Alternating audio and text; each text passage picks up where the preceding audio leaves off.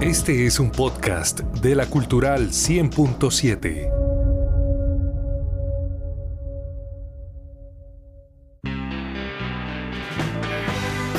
En Opina Santander es el momento de fútbol vinilo con Freddy Josué Niño.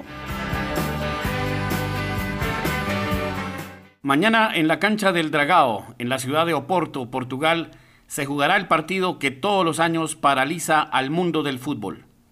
El Manchester City y el Chelsea protagonizarán la final de la UEFA Champions League, luego de dejar en semifinales al Paris Saint-Germain y al Real Madrid respectivamente. Hace un mes le dedicamos este espacio al Manchester City, dado que avanzaba raudo en procura de disputar su primera final de Champions.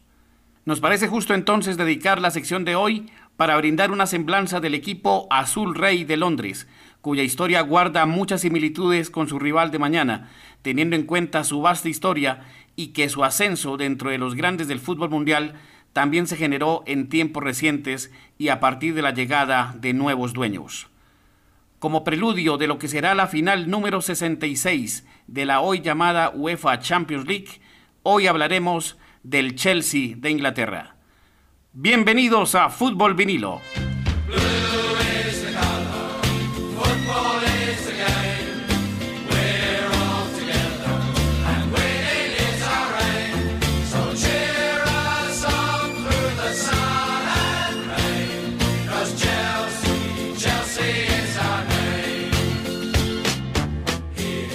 Los pops londinenses son tan famosos como el Big Ben y representan tanto a la ciudad como el Palacio de Buckingham o la Abadía de Westminster. Es claro que no son tan pomposos como estos, pero hacen parte de la cotidianidad del pueblo inglés. Son sitios para festejar, para conversar con los amigos y por supuesto para hablar de fútbol. Fue así como en el llamado The Rising Sun, conocido hoy como The Butcher's Hook, al calor de unas cervezas, los hermanos Gus y Joseph Mills fundaron al Chelsea Football Club. Era marzo de 1905. Atrás había quedado el ofrecimiento que este par de hermanos empresarios le habían hecho al Fulham, el equipo de su mismo distrito, para que adquiriera el estadio Stamford Bridge, entonces un escenario de atletismo. Decidieron entonces montar competencia. A su equipo recién creado lo bautizaron con el nombre del vecino barrio de Chelsea, Así nació una de las rivalidades más importantes del fútbol de Inglaterra. Clubes llenos de historia y que conviven en uno de los barrios más exclusivos de Londres.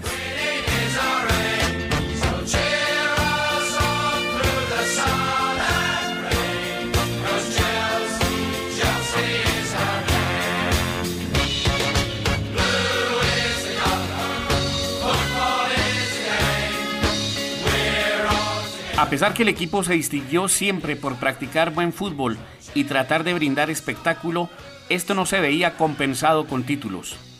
Solo hasta 1955, bajo la dirección técnica de una exfigura del Arsenal, Ted Drake, el Chelsea logró su primer título de liga.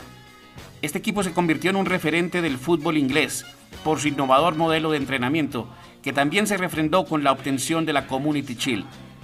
Con altibajos y vaivenes en la primera y segunda división, los Blues sumaron un título de FA Cup y otro de Copa de la Liga entre los años 60 y 70. En resumen, hacia 1995, solo cuatro títulos obtenidos en 90 años de historia.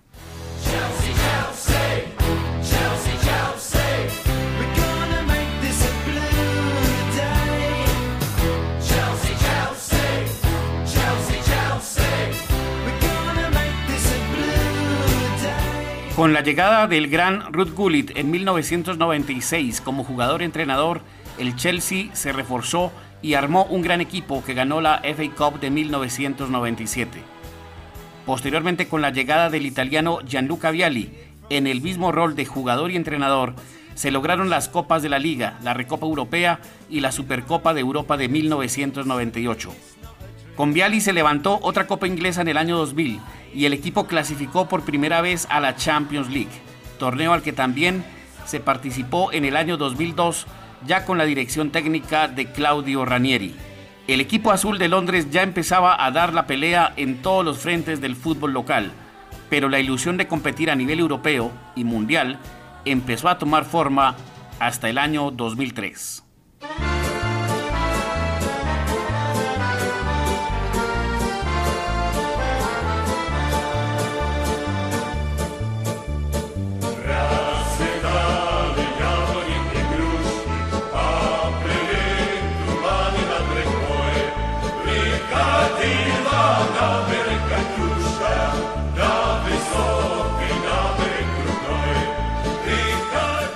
El petrolero ruso Roman Abramovich adquirió el club previo pago de 140 millones de libras, cifra récord en ese momento. El equipo venía siendo manejado por Ken Bates, cuyos manejos financieros siempre le generaron riesgo a los Blues. De entrada se invirtieron más de 100 millones de euros para comprar jugadores. La gestión de Claudio Ranieri llegó a su fin y en reemplazo se contrató a José Mourinho, quien logró un bicampeonato de Premier, dos Copas de la Liga y una FA Cup. El portugués fue reemplazado en 2008 por el israelí Abraham Grant, quien logró llevar al Chelsea a su primera final de Champions League, casualmente en la tierra del nuevo dueño del equipo.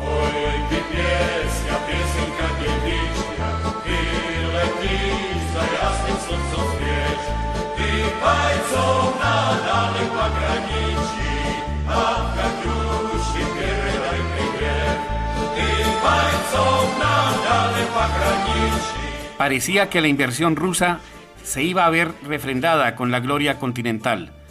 Todo estaba previsto en el estadio Luzhniki de Moscú. Al frente el Manchester United con un joven Cristiano Ronaldo, mientras que desde la tribuna un efusivo Abramovich ya pensaba en la gran fiesta de celebración. Todo estaba preparado en el gran salón de uno de los más exclusivos hoteles de la capital rusa. Luego de un empate a uno con goles de CR7 y de Frank Lampard, los equipos se fueron a la largue y posteriormente a la definición desde el punto penal. Cristiano erró uno de los cobros del United, por lo que si el capitán John Terry anotaba el último, la gloria sería del Chelsea. Sobre una cancha húmeda, el recio defensa central se impulsó y se resbaló. El arquero Van der Sar voló en dirección contraria, pero la pelota rebotó en uno de los postes. La Champions se le escapó al Chelsea. El golero Van der Sar le atajó el penal a Anelka y la gran celebración se tuvo que postergar.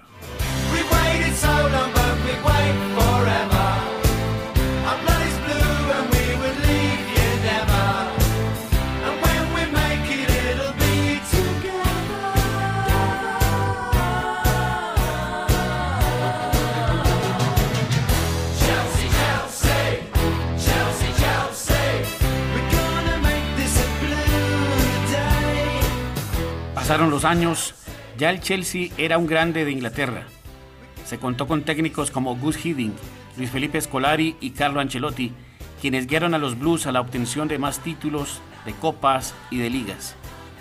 Pero el tan ansiado Día Azul, el Blue Day que cantan Sox Co., solo llegó hasta la tarde del 19 de mayo de 2012, en medio de circunstancias deportivas adversas. El Chelsea llegó a la final de la Champions League, su rival, el poderoso Bayern de Múnich. Pero eso no era todo. El juego tenía por escenario el fortín del cuadro alemán, el Allianz Arena. Al minuto 82, Thomas Müller anotó el 1 a 0 con el que prácticamente se sentenciaba la serie. El Chelsea había sido exageradamente defensivo, pero con pundonor y fe logró lo que parecía imposible. A dos minutos del final, un cabezazo del marfileño Didier Drogba empató el juego.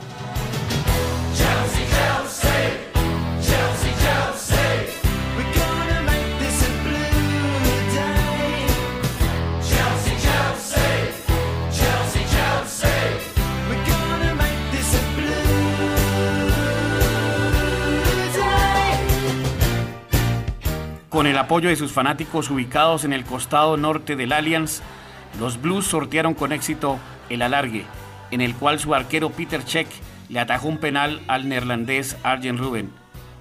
Como en Moscú cuatro años atrás, la copa se definiría mediante disparos desde el punto penal. En esta oportunidad la tanda no pudo iniciar peor. El español Juan Mata erró el primer cobro para el Chelsea, pero después Olich y Svan Steiger hicieron lo propio para el Bayern. Con los nervios de punta, la afición blue vio cómo su ídolo, Didier Drogba, tomó el balón, al igual que Terry en Moscú cuatro años atrás. Iba a ejecutar el quinto cobro y de marcar la Champions sería de Chelsea. Este momento lo revivimos con el relato de Mariano Clos a través de Fox Sports para América Latina. Tiene su pie la Champions. Señoras y señores, Drogba. Ahí va, Drogba.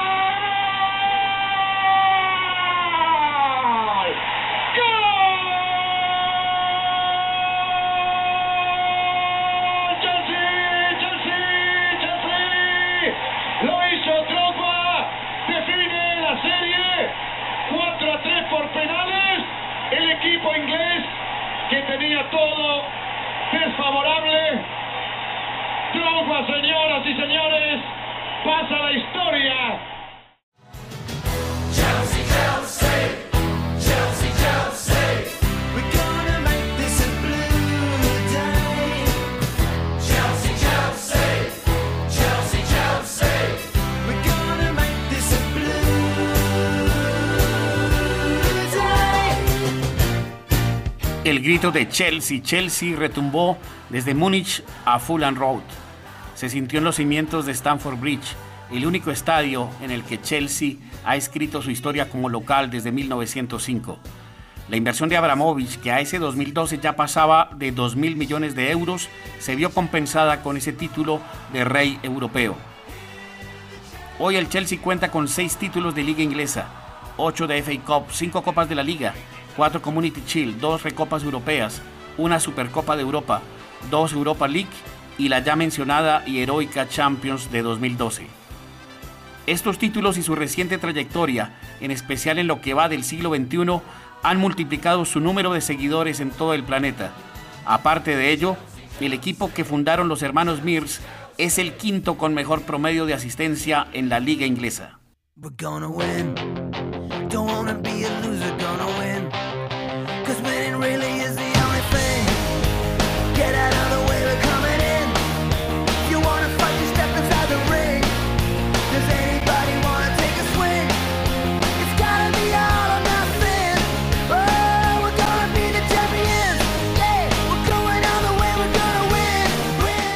Su actual técnico, el alemán Thomas Tuchel, disputó la final de la Champions de 2020 con el Paris Saint-Germain.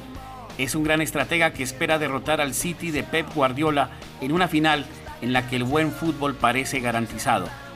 Hoy en la nómina del Chelsea, la cual está avaluada en 780 millones de euros, sobresalen figuras como Thiago Silva, Aspilicueta, Pulisic, Mason Mount, Timo Werner, así como uno de los mejores jugadores del planeta, N'Golo Kanté. Los dejo con We're Gonna Win, Nosotros Ganaremos, canción con la cual el rockero canadiense Brian Adams le expresa su amor a esta divisa, al Chelsea de Londres, equipo que espera consagrarse mañana por segunda vez como campeón europeo. Soy Freddy Josué Niño, con la edición de Oscar López y con el deseo sincero porque tengamos un mejor país para todos, los espero el próximo viernes con más fútbol vinilo.